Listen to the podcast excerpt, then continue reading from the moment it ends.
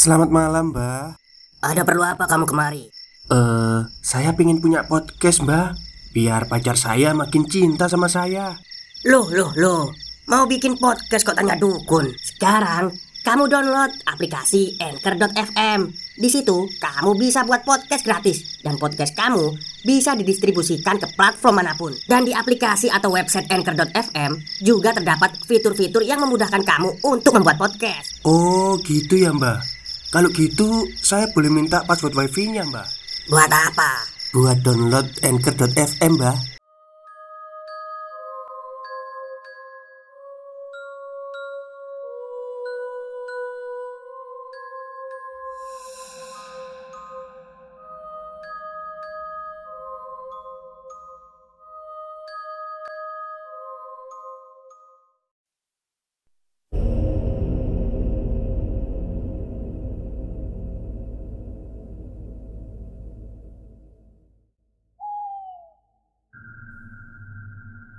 Assalamualaikum warahmatullahi wabarakatuh. Halo semuanya, jumpa lagi dengan saya Chow Sing Sing Kurator dari podcast Horror Night Story. Halo apa kabar semuanya, semoga kalian semua baik-baik saja ya. Dan seperti biasanya pada siang hari ini saya kembali Dan akan menghadirkan sebuah kisah mistis untuk kalian semua karena ini bulan-bulan ini ya lagi viral tentang KKN desa penyanyi. Desa penari maksud saya bukan penyanyi. Jadi saya berinisiatif untuk menceritakan hal-hal yang berbau KKN Dan Alhamdulillah saya menemukan di tweetnya Mas Wahidun tentang KKN di uh, di daerah Klaten ya. Oke, Daripada kita berlama-lama, mari kita simak ceritanya. KKN merupakan salah satu kegiatan yang banyak memberikan kenangan ketika kuliah. Namun, bagaimana jika KKN di rumah yang sudah kosong selama 20 tahun? Bayangan untuk menikmati masa mengabdi pada masyarakat ketika KKN malah justru berubah jadi pengalaman seram dan mengerikan. Jadi, sewaktu Zul membetulkan pembatas bambu itu, ada Simba-Simba yang waktu itu pernah aku lihat saat awal KKN dulu. Hari berikutnya, aku makin kepo banget dengan rumah yang aku tempatin itu. Akan tetapi, Aku belum mencoba untuk mencari tahu. Pikirku, ya, ku nikmatin aja lah dulu. Malamnya temanku yang cowok pada nekat untuk tidur di kamar yang sudah dilarang untuk dipakai itu. Dan kejadian aneh pun terjadi di malam selanjutnya. Halo, pada cerita kali ini, saya mau membagikan salah satu pengalaman horor dari salah satu temanku. Sebut saja namanya Siwi. Cerita ini merupakan pengalaman nyata ketika dia sedang menjalankan KKN di salah satu desa di Klaten. Sebelum masuk ke cerita, bolehlah di like dan di retweet dulu. Kalau mau follow juga boleh. Oke, kita masuk ke ceritanya. Perkenalkan, sebut saja namaku Sembul. Aku dulu kuliah di salah satu kampus swasta di daerah istimewa Yogyakarta. Pengalaman ini aku alami ketika menjalani KKN di salah satu desa di daerah Klaten. Untuk nama desa dan nama orang di sini akan saya samarkan. Sebelumnya, saya di sini tidak mempunyai niat untuk menakuti teman-teman semuanya.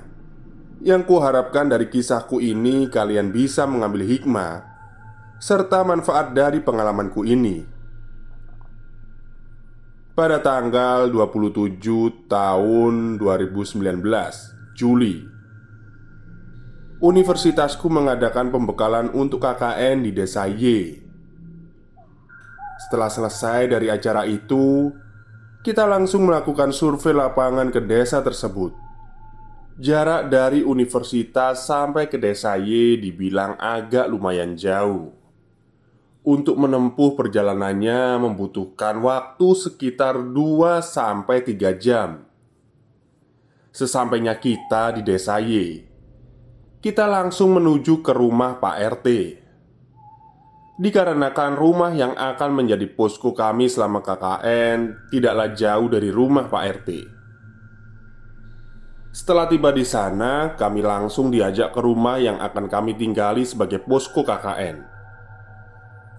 Untuk tampilan rumahnya sih memang terlihat agak lumayan horor.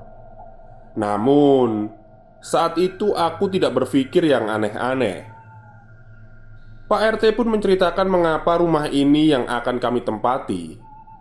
Katanya, rumah yang akan kami tempati ini ditinggal pemiliknya keluar kota karena ada pekerjaan mendesak katanya Selama dua bulan ke depan Untuk gambaran singkat rumahnya kurang lebih seperti ini Kondisi rumahnya masih tergolong bagus Terdapat dua kamar tidur Kamar mandi, dapur, serta aula Nah, akan tetapi anehnya Dua kamar tidur itu tidak boleh ditempati maupun dimasuki tidak lama setelah kejadian itu, aku diajak temanku keluar sebentar dan dia pun bertanya, "Ih, kamu ngerasa aneh nggak?" "Iya sih, agak merinding juga," jawabku. Setelah itu temanku ini panggil aja dia Zul. Aku diminta untuk tidak menceritakan ke teman yang lain kalau aku merasakan hal yang aneh. Diam aja, hanya kita berdua aja yang tahu Ucap Zul Dan KKN pun dimulai Hari pertama KKN yang cowok dan cewek berantem karena berebut kamar untuk tidur Ya, wajar aja karena ada dua kamar dan aula yang tidak boleh ditempati Karena hanya diperbolehkan memakai dua ruangan saja yaitu ruang tamu dan ruangan diapit oleh aula dan dua kamar kosong itu. Akhirnya, yang cewek tidur di ruang tamu, dan yang cowok tidur di ruangan samping aula. Pada awalnya sih tidak terasa begitu horor ya, akan tetapi perasaan sudah mulai berbeda.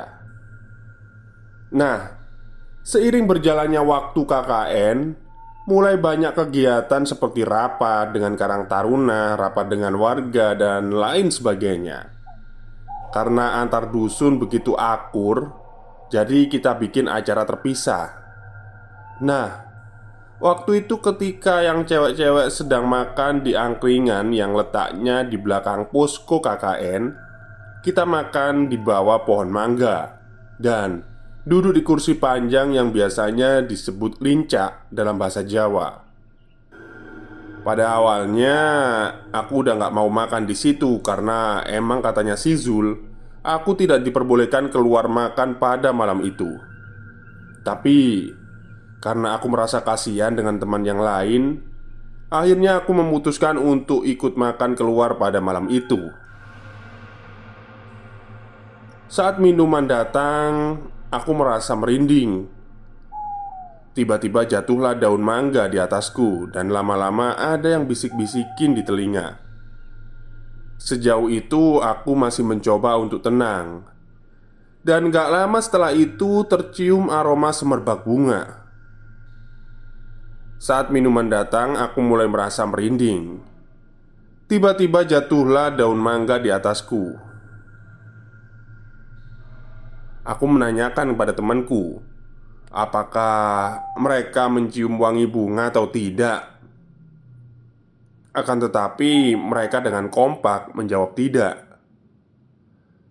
Setelah itu, aku langsung menelpon Zul untuk segera menjemputku, juga pada saat itu. Sesampainya di posko KKN, Zul bertanya padaku, "Ada apa?" Tapi aku di sana menjawab, "Oh, nggak ada apa-apa kok."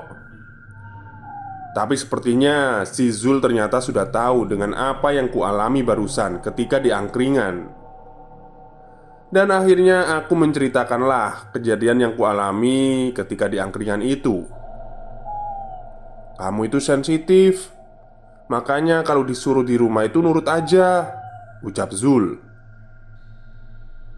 Hari-hari selanjutnya aku makin parno. Kalau duduk sendirian Harus ada teman yang menemani. Nah, waktu itu ketika sekitar jam 10 malam Aku dibangunkan temanku. Panggil aja dia Tiara. Untuk menemaninya membuat mie. Padahal dapurnya itu serem banget Waktu dia bikin mie Aku bikin juga lah kopi. Eh nggak lama pas dia menyalakan kompor Tiba-tiba lampu di dapur lama-lama redup Dan akhirnya mati. Gara-gara itu Aku nggak jadi bikin mie. Keesokan paginya aku dan Tiara kepo lah. Kita mencoba menghidupkan lampu dapur yang semalam tiba-tiba mati. Dan di sini mulai muncul keanehan Bagaimana enggak? Lampu yang semalam tiba-tiba mati Ternyata pas kami nyalakan Nyalanya terang banget. Nah Terus malamnya aku ngajak Zul untuk keluar sekaligus rapat di kecamatan. Waktu pulangnya mampirlah kita ke angkringan sekalian Menceritakan kejadian aneh yang dialami selama di posko. Karena kalau cerita di posko takutnya nanti teman-teman pada ikutan takut saat itu aku menceritakan kejadian aneh sewaktu bikin mie dengan Tiara. Dan si Zul juga menceritakan kalau semalam dia tidur cepat Karena katanya dia melihat ada simba-simba Yang duduk di teras sendirian. Stop, stop. Kita break sebentar. Jadi gimana? Kalian pengen punya podcast seperti saya? Jangan pakai dukun Pakai anchor Download sekarang juga. Gratis.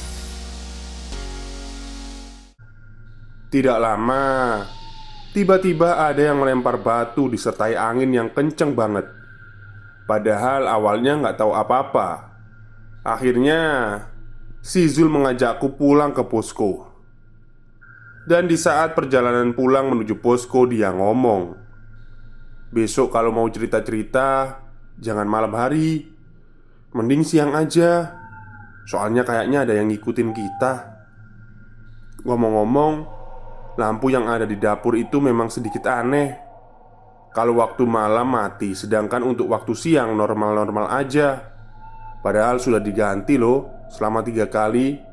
Harusnya nggak ada masalah dong Kata Zul Beberapa hari kemudian ada acara rapat dusun dan pada hari itu juga bertepatan dengan waktu mengirimkan data ke DPL.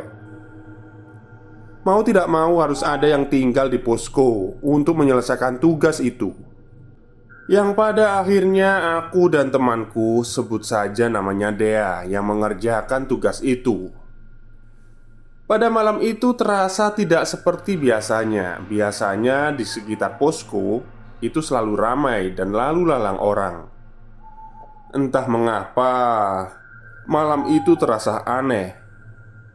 Namun, kami tetap stay, walaupun lama-lama merinding juga. Tidak lama setelah itu, Dea memutar lagu solawatan dan tiba-tiba ngajak ke dapur untuk mengambil minum. Saat itu aku bilang, Nanti aja ya, sekalian nunggu teman-teman yang lain balik dulu. Tiba-tiba, Pak RT lewat dari jalan samping posko. Beliau menyapa kami dan sekaligus bertanya, "Loh, kok cuma berdua, Mbak?" Terus dijawab sama Dea, "Eh, iya, Pak. Kita sedang menyelesaikan tugas." Tanpa berhenti dan mampir singgah Pak RT langsung pergi begitu saja setelah menyapa kami malam itu. Aku pun langsung ngomong ke dia, "Tumben ya, Pak RT nggak mampir." Terus aku berpikir, mungkin karena di posko tidak ada anak cowok, makanya Pak RT langsung pergi begitu saja tanpa mampir terlebih dahulu. Tak berselang lama, Pak RT mengirimkan foto ke HP Dea, dan betapa terkejutnya kami berdua. Ternyata di belakang kami duduk waktu itu ada semacam kepulan asap, dan pada saat itu tidak ada yang sedang membakar sampah ataupun merokok. Setelah melihat kejanggalan itu, aku dan Dea Cuma membaca ayat kursi sembari menunggu teman yang lain balik ke pusku Tak berselang lama temanku sudah pada baliklah ke pusku Dan pada saat itu juga mereka disuruh si Zul Untuk duduk di sampingku. Setelah itu kepulan asap yang tadinya samar Malah menjadi lebih jelas lagi. Setelah melihat kejanggalan itu Si Zul segera memberitahu teman-teman yang cowok dan menyuruh anak perempuan untuk segera masuk ke kamar dan tidur. Hari selanjutnya, ya lebih tepatnya beberapa hari menjelang KKN usai, aku diajak si Zul dan dia pun menceritakan apa yang selama ini dia alami selama KKN. Akan tetapi, responku yang biasa-biasa aja, walaupun agak sedikit merinding. Singkat cerita, pas waktu sudah sampai di posko, kami mau mandi tuh. Akan tetapi, aula dan kamar mandi bersebelahan dan hanya dibatasi oleh pembatas bambu. Pada saat itu, pembatas bambunya terbuka. Saat itu, aku manggil si Zul untuk memperbaikinya, dan setelah selesai diperbaiki, aku pun segera bergegas untuk mandi. Setelah aku selesai mandi, Si Zul memanggilku dan ngomong Besok mandi di kamar mandi yang ada di depan aja ya Alias kamar mandi milik warga Setelah mendengar itu aku langsung nanya ke si Zul. Emangnya kenapa? Jadi Ternyata pas si Zul membetulkan pembatas bambu itu Tanah samping udaranya sedikit berbeda di sana. Dan ada pula Mbah-mbah yang dulu pernah kulihat ketika awal KKN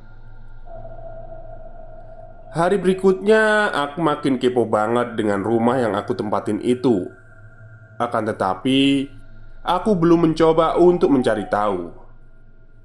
Pikirku ya aku nikmatin aja lah dulu. Malamnya Temanku yang cowok pada nekat tidur di kamar yang sudah dilarang untuk dipakai itu. Lama-kelamaan mereka mulai ngelunjak.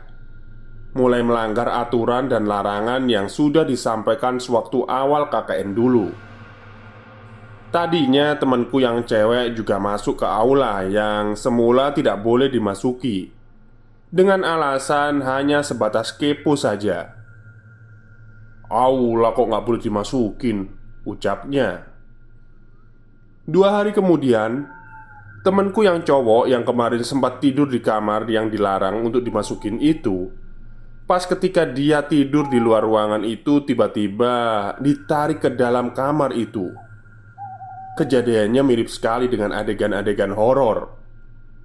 Setelah kejadian itu si Zul pun mengajakku keluar lagi Dia nanya Waduh, udah ada korban nih Lalu ku jawab Ya mau gimana lagi dan pas itu si Zul baru bilang Sebenarnya posko KKN kita itu diapit oleh tanah suci Terus aku pun bertanya Apaan sih tanah suci? Dan si Zul pun menjawab Makam. Udahlah, besok aja aku kasih tahu Ucapnya.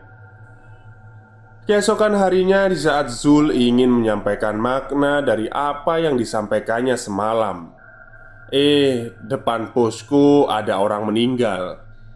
Pikirku kok pas banget ya Dan pada akhirnya hari itu kita membantu tetangga depan rumah sampai sore hari dan sampai ke pemakaman Akhirnya terjawablah rasa penasaranku Tentang apa yang dimaksud dengan diampit oleh tanah suci Yang membuatku heran Malamnya di sebelah makam malah ada acara dangdutan. Padahal pada umumnya setelah ada orang meninggal harusnya kan diajak diadakan acara tahlilan. Eh di sini malah acara dangdutan. Keesokan harinya, anak dari pemilik angkringan belakang posko melahirkan dan malamnya ada dangdutan juga. Memang aneh sih. Tapi katanya memang tradisi di sini seperti itu. Dan waktu acara dangdutan tadi ada ibu yang menyuruhku main ke rumahnya besok pagi. Keesokan harinya sekitar jam 6 pagi, aku jalan ke rumah ibu yang semalam menyuruhku ke rumahnya. Pas waktu di rumah ibu itu aku ditanyain begini Mbak, mbak nggak aneh gitu pas tinggal di rumah itu? Tanya ibunya Lantas langsung ku jawab Hehe, ya lumayan aneh sih bu Lalu aku bertanya lagi pada ibu itu Sebenarnya ada apa sih bu? Mau ibu ceritain? Ucap ibu itu dan pada akhirnya ibu itu menceritakannya Dan terungkaplah kebenaran yang membuatku tercengang Ternyata rumah yang menjadi posko KKN kami itu adalah rumah yang sudah lama kosong Kurang lebih sudah kosong selama 20 tahun Yang dulunya milik Simba siapa gitu. Terus anaknya yang menempati rumah itu tinggal dengan istrinya. Dan selama ini Rumah itu dibiarkan kosong. Lah, kata Pak RT rumah itu ditinggal yang punya selama dua bulan bu. Makanya kita tinggal di situ Ucapku pada ibu itu. Kalian itu dibohongi mbak. Ya wajar aja apabila kalian merasakan hal yang aneh ketika tinggal di rumah itu Oh iya, kemarin temannya mbak ada yang sakit kan? Mungkin itu karena yang punya rumah nggak terima. Kalau mbak dan teman-temannya mengusik ruangan yang nggak boleh ditempatin. Ucap ibu itu. Pada saat itu aku hanya bisa menelan ludah Mendengarkan penjelasan dari ibu itu. Selanjutnya ibu itu menyuruhku untuk pergi ke rumah ibu yang punya angkringan di belakang posko KKN kami Aku disuruh menanyakan ke sana saja Karena rumah yang kita tempati itu dititipkan ke ibu pemilik angkringan setelah selesai berbincang, aku pulanglah ke posko dan mengajak Zul untuk pergi ke rumah ibu yang punya angkringan. Ternyata benar, rumah itu sudah kosong selama 20 tahun. Dan temanku yang jadi korban itu disuruh minta maaf ke makam karena sudah melanggar aturan yang sudah dibuat sebelumnya. Malamnya kita di posko melaksanakan evaluasi sebentar Dan si Zul memberitahu Bahwa besok kita akan ke makam. Di situ kagetlah teman-teman. Namun si Zul hanya menjawab Nggak apa-apa kok, cuma silaturahmi Ucap Zul kala itu Setelah evaluasi pada malam itu Anak cowok pada pergi entah ke mana Dan tinggal anak cewek aja yang tinggal di posko ada yang masuk ke kamar, ada yang juga di luar. Ya, menikmati masa-masa akan berakhirnya KKN. Pada malam itu, kita cerita tuh di luar sambil main Uno. Tak lama, tiba-tiba kursi yang ada di depan bergerak dengan sendirinya. Akhirnya, kita memutuskan untuk masuk ke kamar. Nah, temanku menyuruh anak cowok untuk segera pulang ke posko dan tak berselang lama, mereka sudah pulang. Di saat mereka pulang ke posko, mereka bertanya, "Kenapa sih kok disuruh pulang?" Dan pada akhirnya diceritakanlah apa yang terjadi pada temanku. Di saat aku mau tidur, si Zul chat aku dan bilang bahwa tadi ada Simba di kursi. Katanya dia merasa terganggu mendengar kalian pada berbisik. Dan aku hanya menjawab, "Ya udahlah, berarti firasatku benar." Sore di hari berikutnya kita pergi ke makam dan setelah pulang dari makam, kita kumpul di tempat ibu yang punya angkringan. Di sana, ibu itu menceritakan semuanya ke teman-teman bahwa rumah yang kita jadikan posko KKN itu sudah tidak ditempatin selama kurang lebih 20 tahun. Akan tetapi sampai sekarang masih dijaga oleh Simbah itu Makanya Banyak peraturan pas kita nginep di sana dan jika kita melanggar maka akan digangguin terus. Dan ternyata ibu tahu semua yang kita alami di situ. Nah, semua itu benar apa adanya. Ternyata yang selama ini diikuti memang benar aku. Makanya, aku sering pergi duluan kalau tempatnya dirasa tidak nyaman. Tapi sebenarnya ada satu aturan lagi. Kita ternyata tidak boleh tidur lewat dari jam 10 malam. Soalnya mengganggu jam istirahatnya Simba. Kalau kita tidur melewati jam 10 malam, pastilah salah satu dari kita akan diganggu. BTW, maksud Simba di sini adalah sosok yang tak kasat mata. Soalnya, aslinya Simba itu sudah meninggal. Sekian, semoga kalian bisa mengambil pelajaran dari kisah yang barusan. Terima kasih sudah menyempatkan mampir dan membaca. Semoga kalian yang membaca ini sehat selalu dan dimudahkan rezekinya. Amin. Yang sudah punya pasangan, semoga lekas dihalalkan, dan yang belum punya, semoga lekas menemukan jodohnya. Sampai bertemu di treat Wahidun selanjutnya. Terima kasih. Oke, itulah akhir cerita dari tweet twitternya Mas Wahidun tentang KKN di Klaten ya Jadi ini yang serem ini di rumahnya, bukan di desanya Baik, mungkin itu saja cerita untuk siang hari ini. Kurang lebihnya saya mohon maaf. Wassalamualaikum warahmatullahi wabarakatuh